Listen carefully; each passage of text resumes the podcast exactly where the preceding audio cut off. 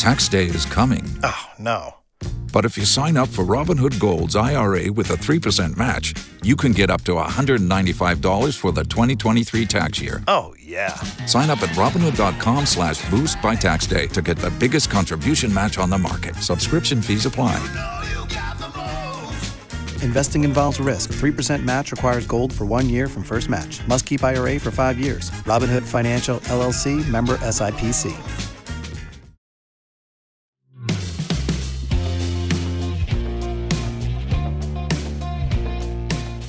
Hey guys, it's Mike James in for Kim Komando. Kim is a little bit under the weather, but we'll be back soon. Meanwhile, it's weird to think of this in such literal terms, but it's worth noting and saying because it really does put things into perspective.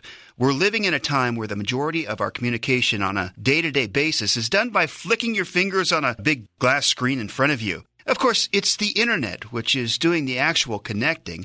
And if you thought we weren't already addicted to those little glass screens, well, there's a lot more where that came from for the Internet of Things.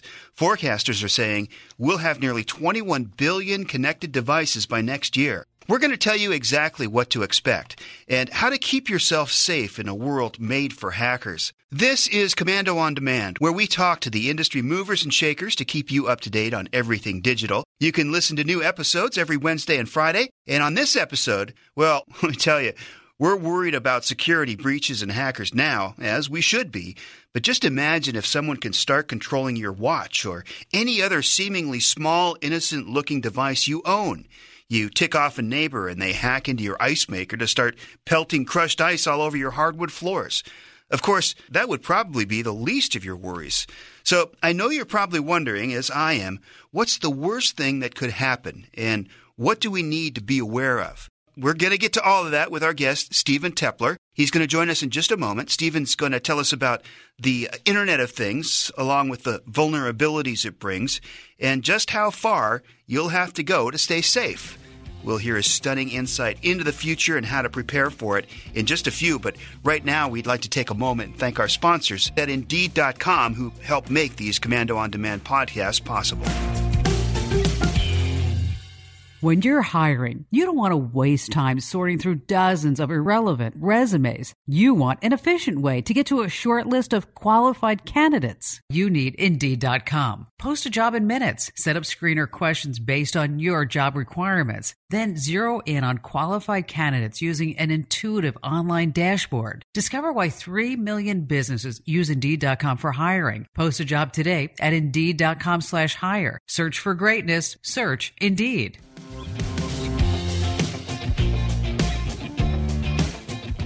So, the official Komando attorney or cyber lawyer, Steven Teppler, is with us. First of all, Steven, thank you so much for taking the time. Oh, you're quite welcome. Thanks for having me on the show, Mike. We're looking kind of forward right now into the future of uh, digital devices, I think specifically the Internet of Things that are in our house, in our home. And we wanted to talk with you a little bit more about how things are getting more vocal. So there, everything is getting a voice, it seems like. And where does that take us, Steven, as far as uh, privacy and that sort of thing?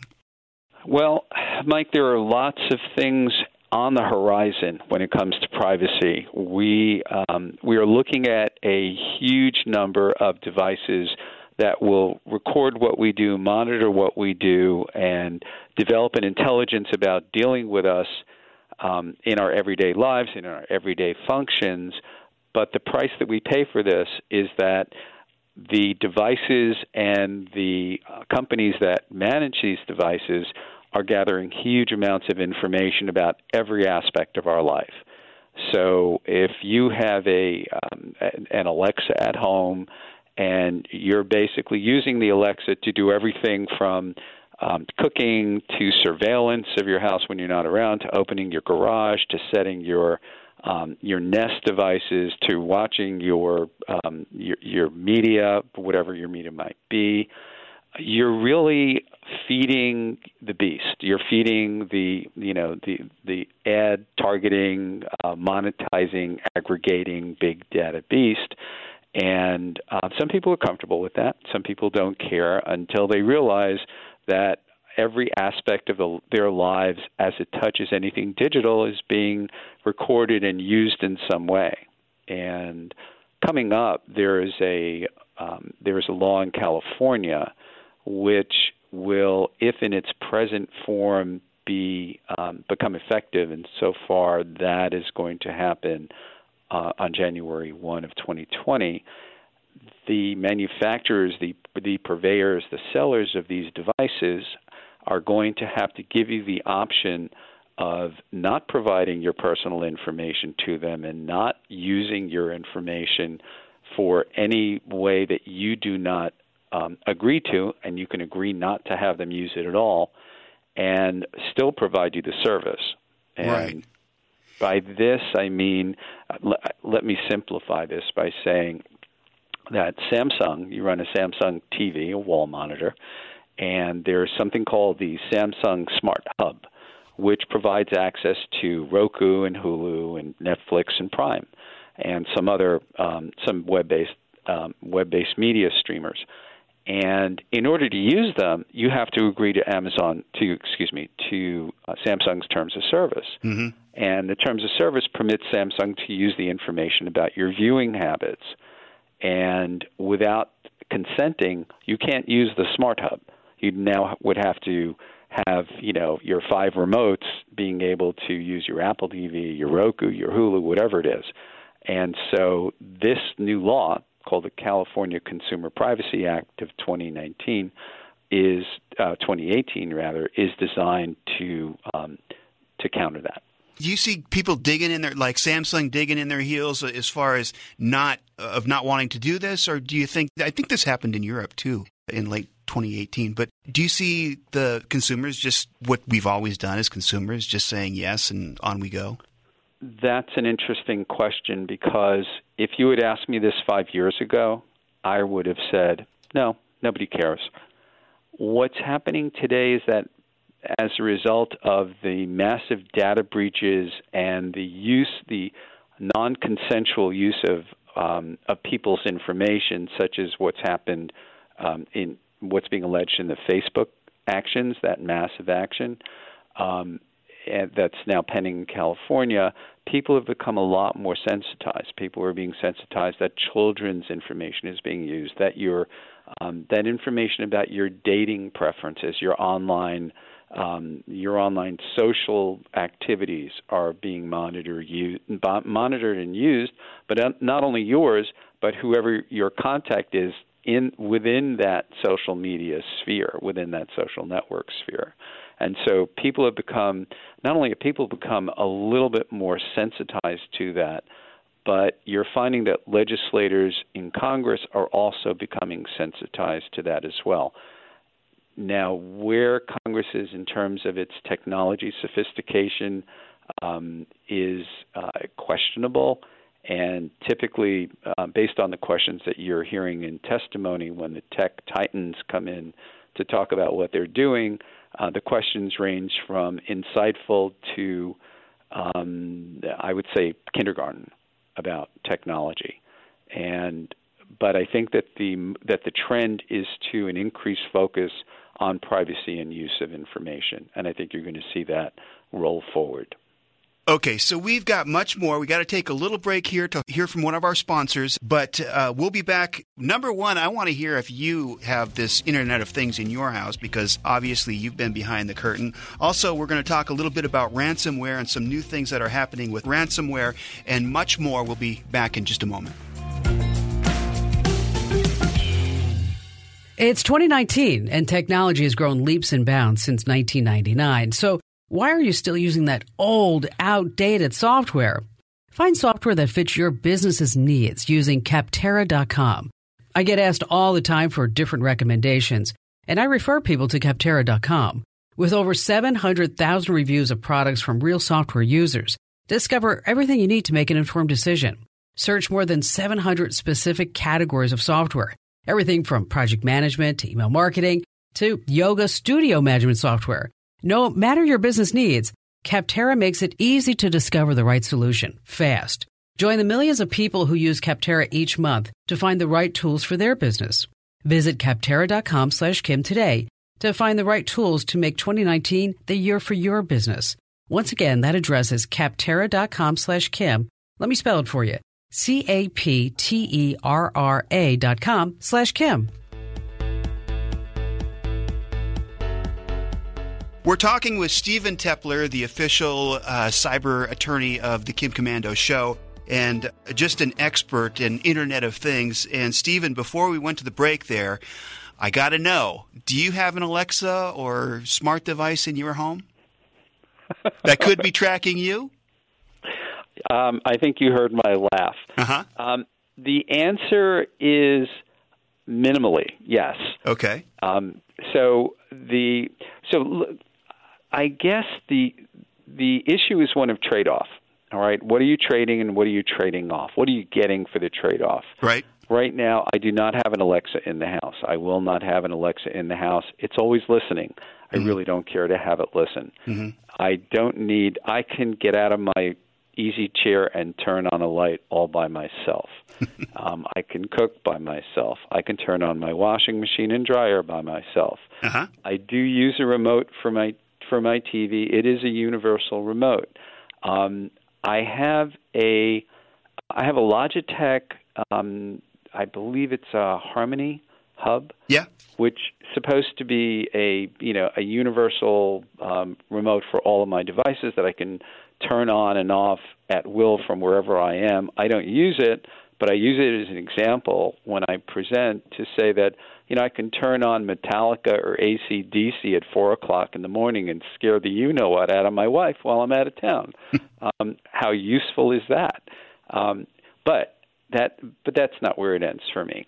Um, I do use a um, a remote garage door opener because the trade-off for me is that um, if you are in any way compulsive about did I leave the lights on, did I turn off the stove, did I whatever, um, knowing that your garage door is closed is very very important. Or you just want to make sure. So, sure. um, so I do that, but people have to understand that when you open that garage door, the garage door you're not opening it with your smartphone. You're opening it. You are actually sending a message to the management console at the purveyor at the seller of the device who will then send a message to the garage door to open or shut.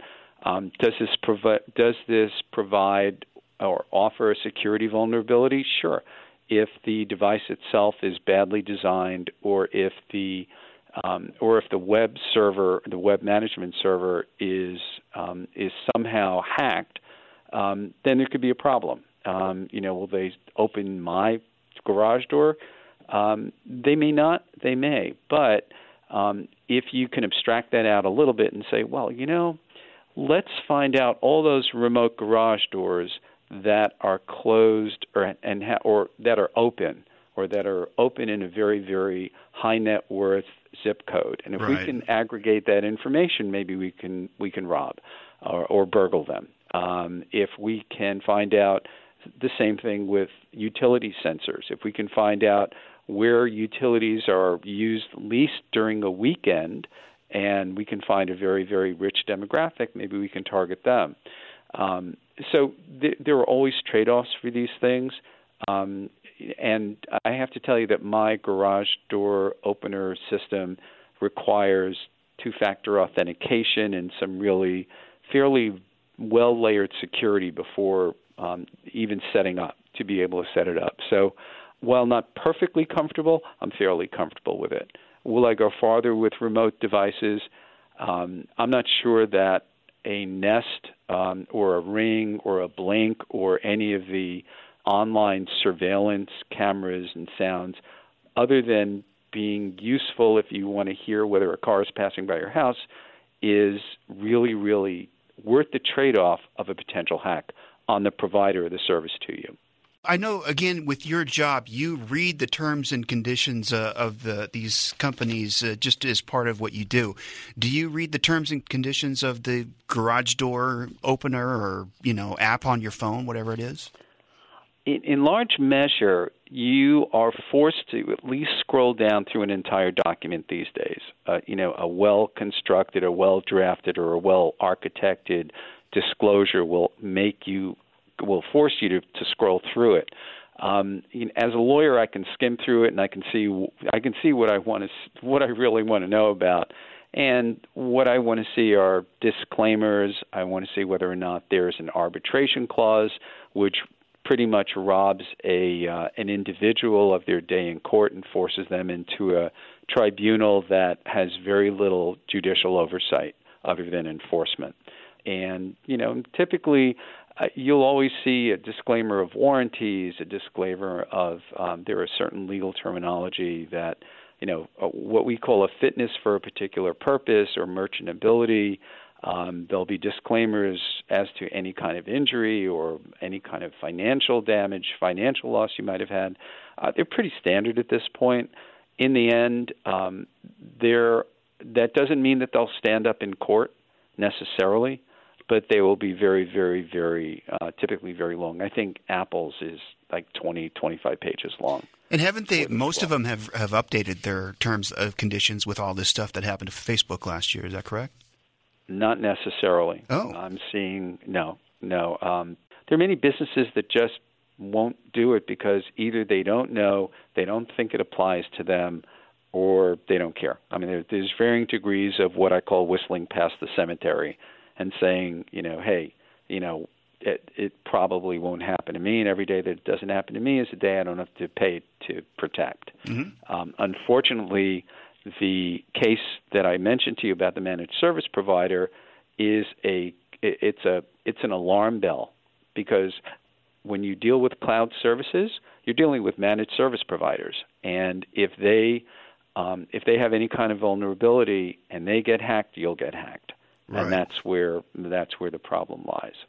So they have a lot of data on us. Obviously, they have a lot of data on us. A lot of this data is useless. Do you find that these companies are throwing that data out or just keeping it somewhere safe where if they need it later, they might come back to it? Let's parse this statement. They're keeping it somewhere. Whether they keep it somewhere safe is um, is, is another question. Right. Uh, you know whether um, data is data is has has worth, and the more data, arguably, that you can aggregate, the more worthwhile your data set, that compilation or aggregation of data is. Uh, you know, to put it in in in simple terms, if you can find out about buying preferences within a certain geographic area, uh, it may be only tissue paper, but you'll know that perhaps you want to place more ads for tissue paper um, in that particular demographic, or if there's a certain type of usage or a preference, or if, if something changes where there isn't um, sufficient interest or sufficient purchasing or sufficient visiting of certain types of stores, then perhaps you'll you'll pare back on your advertising. Um, it, it's all about targeting targeting usage and the usage is determined by that digital proxy, by that doppelganger, by that digital ghost that you're creating over the over the period of your life as soon as you get online. Okay, Steven, I know that you've got some stuff for us on ransomware and some big things that have happened recently as far as ransomware. We're going to get to that in just a moment. First, we want to take a quick time out and hear from our partners at Capterra that help make this podcast possible. It's 2019 and technology has grown leaps and bounds since 1999. So why are you still using that old, outdated software? Find software that fits your business's needs using Capterra.com. I get asked all the time for different recommendations, and I refer people to Capterra.com. With over 700,000 reviews of products from real software users, discover everything you need to make an informed decision. Search more than 700 specific categories of software Everything from project management to email marketing to yoga studio management software. No matter your business needs, Capterra makes it easy to discover the right solution fast. Join the millions of people who use Capterra each month to find the right tools for their business. Visit capterra.com slash Kim today to find the right tools to make 2019 the year for your business. Once again, that address is capterra.com slash Kim. Let me spell it for you. C-A-P-T-E-R-R-A dot com slash Kim.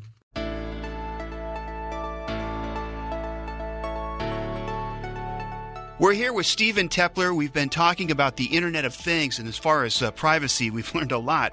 But, Steven, you told me that there's some new stuff going on with ransomware, and specifically, I guess, how it's working. Go ahead and tell our listeners about that. Well, there are a couple of developments recently that we have noted that are important enough to to talk about to, to the general public. And one is uh, when we spoke about managed service providers in the last segment, and we talked about how if a managed service provider gets hit, you might get hit. Um, here's a perfect example of that. Last week, a managed service provider, which provides remote login and support to its clients, was hit by a ransomware attack. All their information got locked away and couldn't be used. But what was a, an even better, an, a, a bonus to the attackers was that they also had designed their ransomware to creep into every one of their clients. So there were 2,000 clients, meaning businesses, that were using this managed service provider's offering who were then hit with ransomware themselves. So this is where it gets interesting. So the ransom, the attackers demanded a ransom of 2.6 million in cryptocurrency from the MSP, which is a very high amount. Mm-hmm. Um, the question then becomes: Was were each one of the clients similarly given a ransom note, and for how much? And then the issue becomes, from a legal perspective, um, if if the if the managed service provider doesn't pay, um, you know what happens then? Does all the uh, what happens to the clients? if the man, even if the managed service provider pays, what about the clients who then have to pay? Who who can you sue? Who might go bankrupt? Um, and even if you wind up being able to to pay, and everybody pays, and they go to their, ins- their insurers and say, "Well, I have cyber insurance, and the cyber insurance is um, has you know covers ransomware," you might find as as what's happening in a, in a uh, court in Illinois right now, in a case in Illinois, that the insurer is going to reject your claim. And why is the insurer going to reject your claim? Because very likely the ransom attacker could be um, could be labeled as a nation state, as a hostile government and then they will invoke what's called an active war provision, which permits them to escape having to pay for your ransomware wow. attack recovery costs. Wow. And so um, check your cyber insurance, folks, um, because we're doing that on behalf of clients that we do represent. And but this is something that, that really has to be um, uh, has to be considered. The other item that's happening is that when you get attacked by a ransomware attack, it may not be a single attack. You have to make sure that um, that you aren't attacked multiple times by the same attacker, because if you do, you're going to have to pay multiple ransoms. And so, um, if you're you you have to look and see what kind of messaging appears when you do get ransomed in a network. Um, it's the IT guy or the IT person who rather who will have to determine that. But um, this also presents additional problems because unless you know where to look or how to look, um, you may only get part of your data back.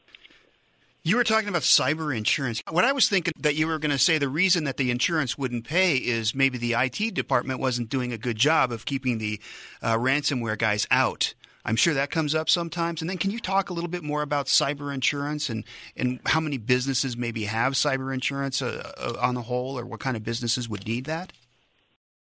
So, who who needs cyber insurance? If you have a computer, you, if you run a business, you have a computer, and you do anything online, whether or not you sell online, you probably need cyber insurance because if you get attacked, either by a um, either by way of a data breach, uh, where uh, somebody either either an attacker um, is able to exfiltrate all your customer information or proprietary information or your healthcare information or your financial information out of your business, um, you're going to have data breach costs, notification costs, and probably litigation that follows.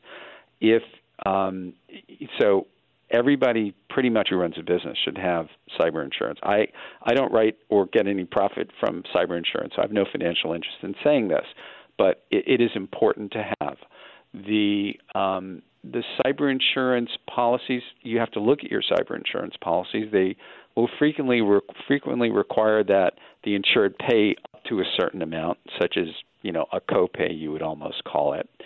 Um, some companies will self-insure if they're large enough because they don't care. Um, but you have to look at something like the Marriott data breach and which happened just recently or just got disclosed just recently. They're involved in a huge, huge, huge litigation involving more than 330 million potentially affected users. And then, um, you know, just think of the litigation costs that will ensue.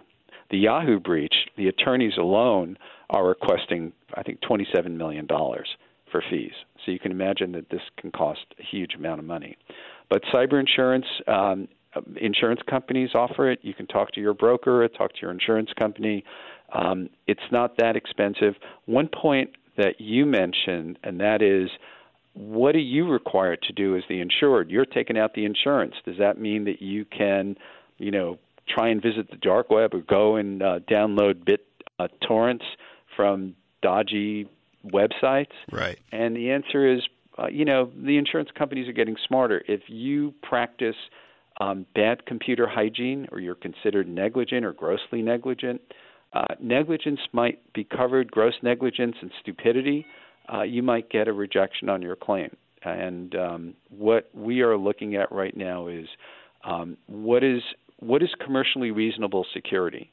You know, what would someone in your position do for uh, implementing security, and whether this means you have a uh, a device, a mobile device management policy, or a uh, internet usage policy, or have someone come in and check your system to make sure that um, you have proper malware installed and updated, and patch your operating systems and patch your um, applications. Uh, you may you may fall afoul when it comes to uh, filing a claim for insurance. You know, I've been working for Kim for like 17 years, and I think that, that today is the first time I've even heard of cyber insurance and never thought about it. But it, uh, it seems like uh, for a business, it, uh, you should probably look into it. And you said your regular insurer probably will will offer it. Is that right? Either either offer it or you'll you'll be able to find it. There are uh, quite a few major major insurance companies that do offer cyber insurance. Steven Teppler, cyber law expert, thank you so much for your time. How can people find out more about you or get a hold of you? Well, um, easily enough. Uh, I, my law firm email address is s steppler, S T E P P L E R, at lawfirm.ms, as in Michael and Sam. So s steppler at lawfirm.ms. Thank you again. My pleasure.